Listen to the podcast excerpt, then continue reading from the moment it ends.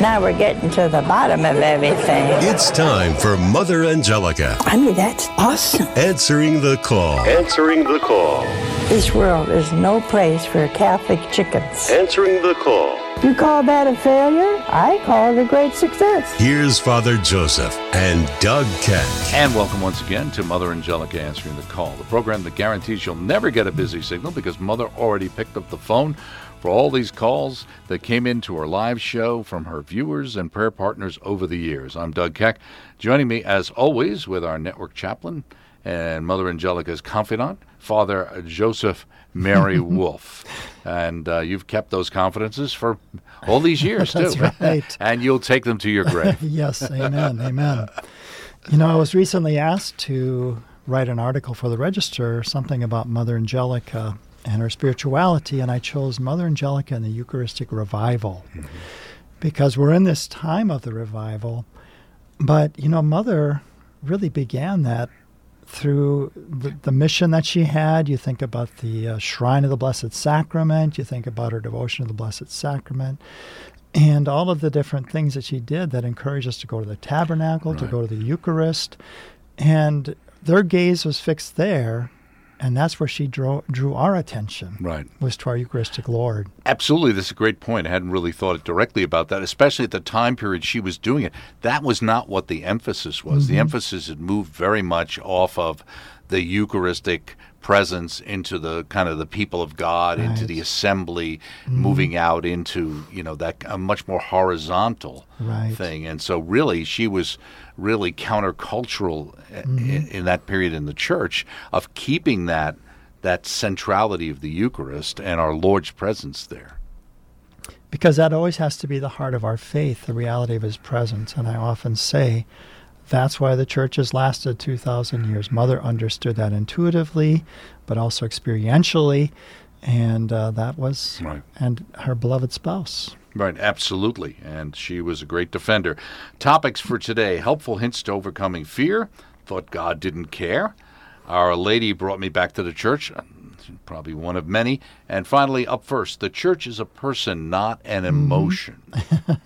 So the church is a juridical person by canon law, but I think what Mother's speaking about here more is she's the bride. She's the bride of Christ.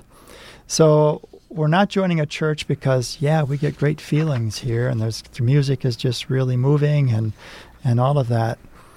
That we're seeking salvation, salvation in Jesus Christ, encountering the Lord, the risen Lord. And I'm not saying that people don't experience these in other faiths, but that Mother's drawing us back to the heart. Absolutely. And I think also she's drawing on her experiences, and this has to do with some of the people who were in the charismatic renewal who kind of started chasing after signs and Right. wonders, and it brought them out of the church. And like she says here, uh, the important thing is uh, feelings come and go. The important thing is growing in holiness. Mother Angelica, the church is a person, not an emotion.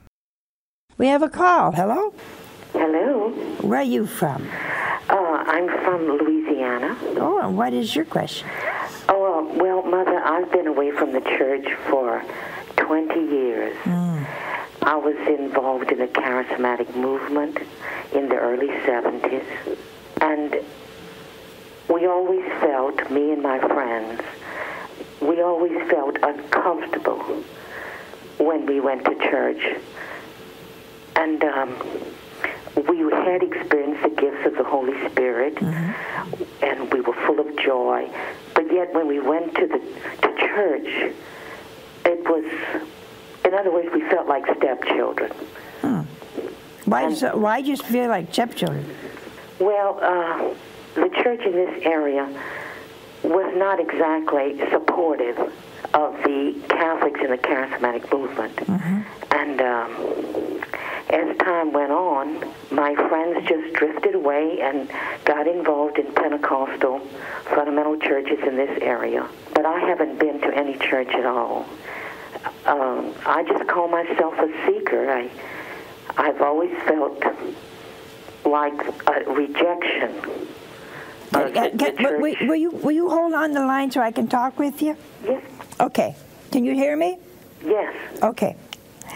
You see, when you enter the charismatic movement, we're, we're talking about charisms, huh? And charisms are really for other people, and they benefit the person who has them. If I have a gift of healing, I don't heal myself, do I, huh? If I have the gift of prophecy, I don't prophesy to myself. So all those are charismatic gifts. I think when we have the Spirit, and there's no reason for me to think you didn't at that time, then the Spirit should bring you closer to the church. Why? Not because the church itself is is in prophecy or, or tongues or healing or right. There are all these things are in, in the church, the general church everywhere in this country in the whole world. What you go for, though, is to increase the, the, the, the gifts of the Holy Spirit as given in Isaiah chapter 11. The gifts of the Spirit, and the Eucharist does that. You see? The, without the Eucharist, you can't increase your charismatic gifts. And, and you prove that because, see, she drifted away to a Pentecostal church and you're kind of seeking it. See? But the Eucharist has to feed those gifts. Otherwise, they drift away. The Eucharist has to feed your soul, and the essence of the gifts is to make you holy.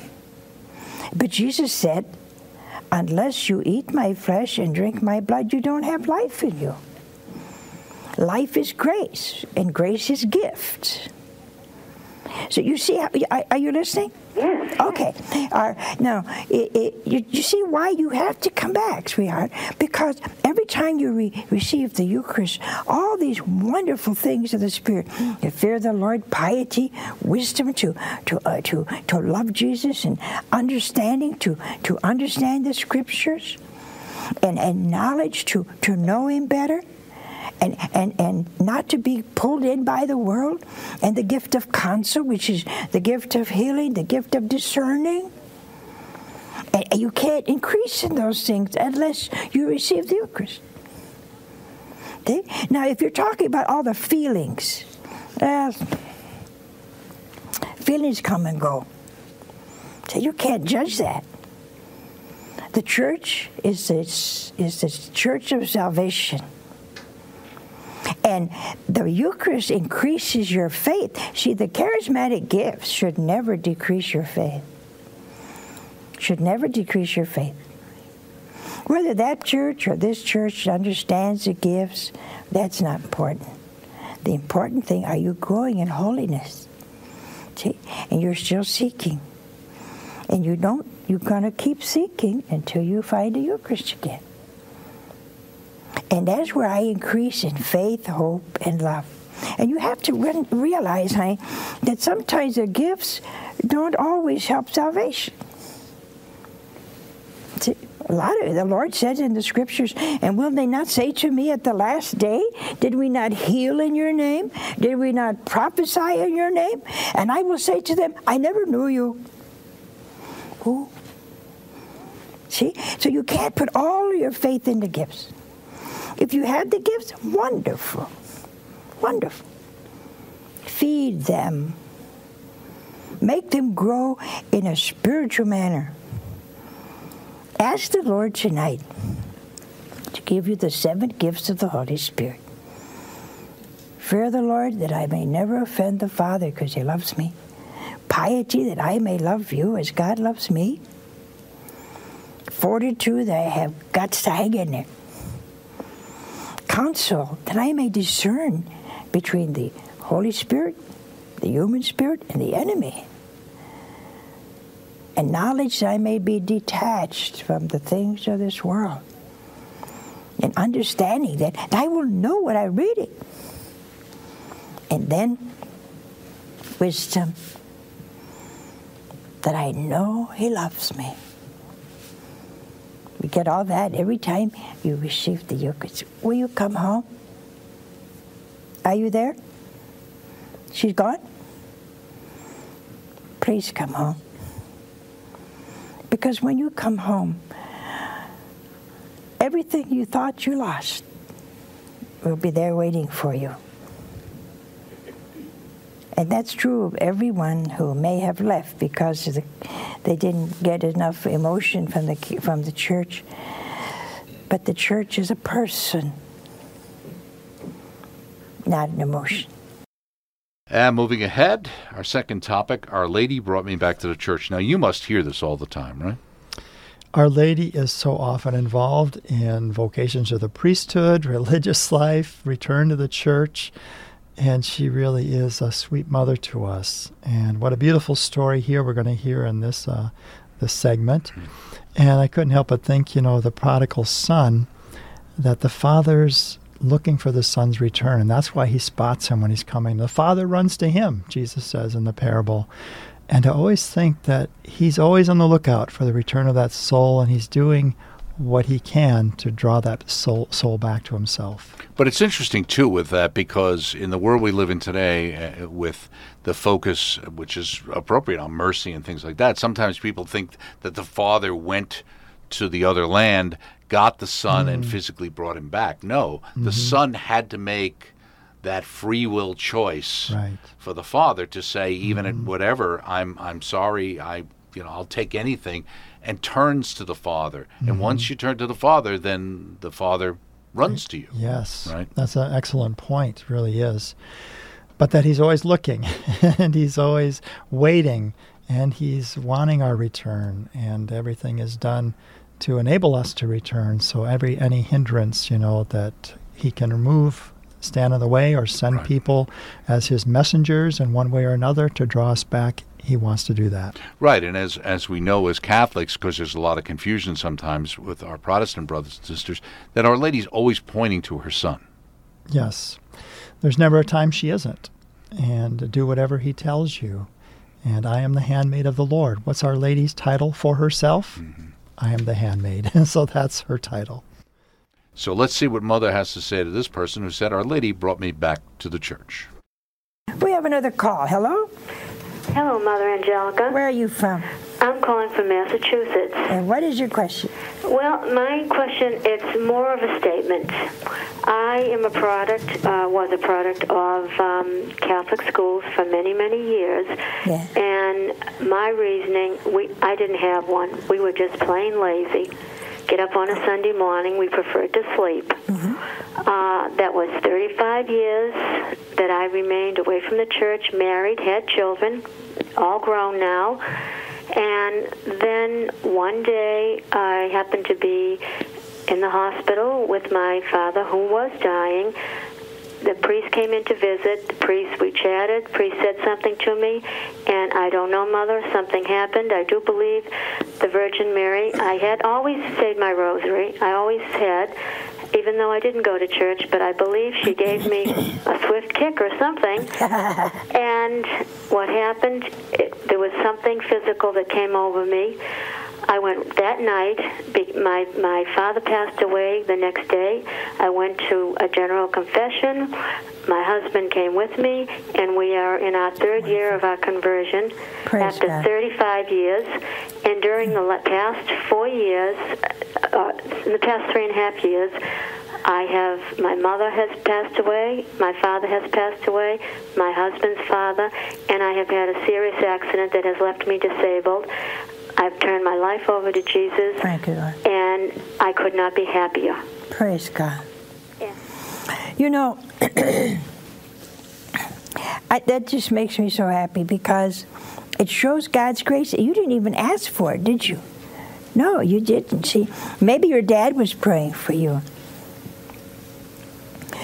That priest, his presence, his love, his holiness, the power of the priesthood, and Our, Our Lady is such a mother, and see, she brought you back.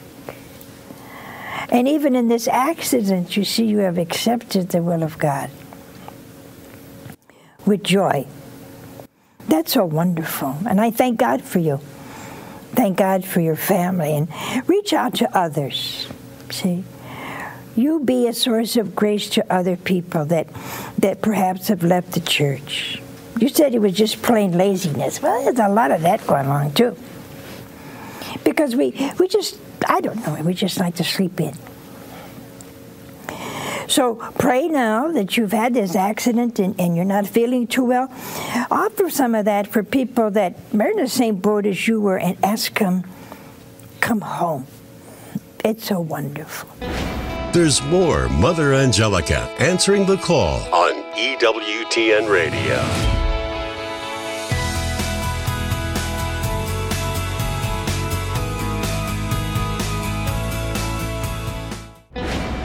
Let's return to Mother Angelica answering the call with Father Joseph and Doug Keck on EWTN Radio. And thank you so much for staying with us for part two of Mother Angelica Answering Call. Doug Keck continuing on with our chaplain, Father Joseph Mary Wolfe. Next up, a caller talking about the idea that they thought God didn't hmm. care. Not unusual. Yeah, and that's often a reason why people stop praying or they just give up on God because something bad has happened. They've experienced something. Maybe they prayed and they thought, well, nothing really improved. And I was thinking of that film that we aired some time ago, um, St. Margaret of Castello. Right, yeah. And just her story. She's rejected by her parents because she's deformed, she's blind, she's left to kind of just fend for herself. And she became a saint, Right. you know, through all of that. So it wasn't like she focused on that rejection or the bad things she experienced, but rather on loving and serving. Right. I remember I saw the older film we had years ago, and then Mm-hmm. we made a new program on her in the last couple of years Mm-hmm. with the same wonderful team that just did uh, Faith of uh, did the uh, uh, Mother Cabrini film Mm-hmm. uh, and uh, some of the other uh, product as well. But that's really high quality and working on some other. But yeah, that's a powerful, powerful story. That's Mm-hmm. again one of those ones where you really get an insight as opposed to the way the world sees what's important as strength and strong. Mm-hmm. You see it uh, in this weakness, you know? And how God loves to use that. Right, he right. loves to use these little, weak, humble people like, you know, Andre Bessette, who didn't have the health really for religious life. And he's the doorkeeper. Or Solanus Casey, who didn't seem to have the intelligence to be a priest to hear confessions. So he's a simplex priest. And God loves to use these simple little ones. Right, the Curé of Ars. Curé of Exactly. Ars, who also was one who only got in because they killed all the real priests, you know, uh, during the French Revolution. Yeah. So let's see what Mother has to say when we think God didn't care. We have another call. Hello? Hello, Where are you from? I'm from Massachusetts. And what is your question? Um, it's not a question you asked why people leave the church. Yeah. And um, when I was very young, I was abused severely, physically, mentally, emotionally, and spiritually. And I used to pray, and I thought no one cared. No one cared in the world. I didn't have anyone to go to. I went to God, and it didn't get much better. And I sort of blamed it on him because I was always taught he could. God, God is God. He can do anything. And I, I, I thought he didn't care, and um, I thought he didn't love me. I thought he didn't care about me. He was out of my life. Yeah. And I blamed him for allowing me to be abused. And uh, then I started saying a rosary about 13 years ago. And little by little, I became more curious about God. And I watched your program, and the thing you taught me, I'm still in the midst of coming back to church. I don't go to church on Sunday or Saturday, but I go a couple of times during the week to Mass. And the thing that you say that a lot of people don't know because they don't feel it, and they've been. I was taught about God punishing, and that's all I thought He did. And the thing I never knew was He loved me, and um, He cared. And when I look back now, I've had six psychotic breakdowns. And when I look back now, he was always there, and it, something good has come out of it. Maybe I'm a better mother to my child. Yeah. I, I, I think you're right. we wonder why, we say, why did God help me? But He did. You know, every injustice, every cruelty, every tragedy, every terrible thing that we go through, just like He went through. He's there to help. I, I know it's so bad today. The abused children, abused sometimes by priests, by religious, verbal abuse, um, anger, violence. It's all no good. But you see, he also was a victim of these same things. All kinds of terrible things were heaped upon Jesus. And, and I, I only know that we have to hang in there. We have to, Jesus, help me. Help me get out of this situation. But the beautiful thing about your story is that you realize that you're a better mother because of it. See? And, and a lot of people don't know how much they're loved by God. That's going to be one of the big surprises in heaven. When I die and I, I, I see him face to face, that all love, all wonder, all compassion, all mercy, all I will be awestruck by the wonder of it all. And some of us for the first time, but that's a pity, isn't it? If you understand his love for you, we can go through a lot of things. We can ask Him to deliver us from this bondage. Ask Him to give you that forgiveness in your heart, but I think you already have that. I thank God for you. That through it all, you have come back to Jesus. And you're home. I thank God for you. And closing out this week's program, helpful hints to overcoming fear. This should be a mini book, I would think, and, uh, because I think so many people uh, would love to know. Yes, and what will alleviate our fears is being with someone who is strong, who cares about us, who loves us. And all of that is true in our Lord. And that's what Mother is saying here. Go with Jesus. Consider that He's with you you know, he promised to be with us all days until the end of the world. And he keeps his promises if we call upon him. You know, I heard, uh, I was reading in our, our divine office, St. Ambrose was talking about a way that the Lord visited us that I never thought of. He said, when you're undergoing temptations, the Lord's knocking. Open the door. Open the door to me, and I'll help you in this moment, this temptation or whatever difficulty we could say, this fear. The Lord's knocking on the door saying, Open the door to me. Right, but it, it, it does rely on us to, mm-hmm. to, to, to make that move. Right. Be- because our Lord is never going to force us to do anything that's against our will. But I do think it's a great idea, like you say. I mean, going back to the old footprints, mm-hmm. we always remember right. that. With it, where were you when? Yeah, it's mm-hmm. only one set of prints. Well, that's when I carried you. Right. And we have to remember that. That we really have to rely on the Lord because we know we can't do it mm-hmm. on our own. So, helpful hints to overcoming fear. We have another call. Hello? Hello. Well, where are you from? I'm from Randolph, Mass. And what is your question? Mother Angelica, I'm so happy for your program, and I love you dearly. Thank you. And I can't say that about too many nuns.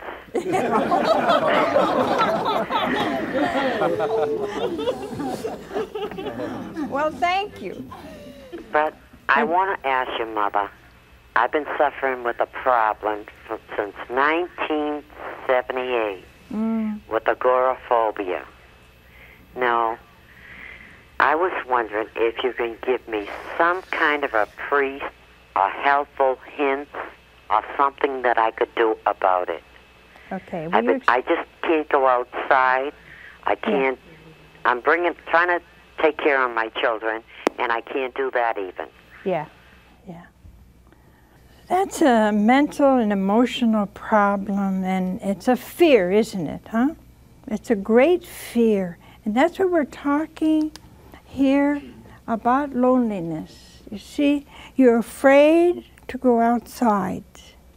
You're afraid to shop. You're afraid to do any of the things that you need to do as a wife and a mother and for your own sake. And, and the only thing I think that when you have that kind of fear, and I'm not a psychiatrist or a psychologist, but when you have your that kind of fear, it seems to me that you feel very lonely. You're alone outside and you're afraid to be alone. You're afraid of the crowds, you're afraid of the people, you're afraid something will happen to you. And that's where you need to take Jesus with you. That's where you need Jesus. And you need to take him by the hand and say, Jesus, you and I are going shopping today. and go buy yourself a red hat or something. Buy yourself something you've always wanted.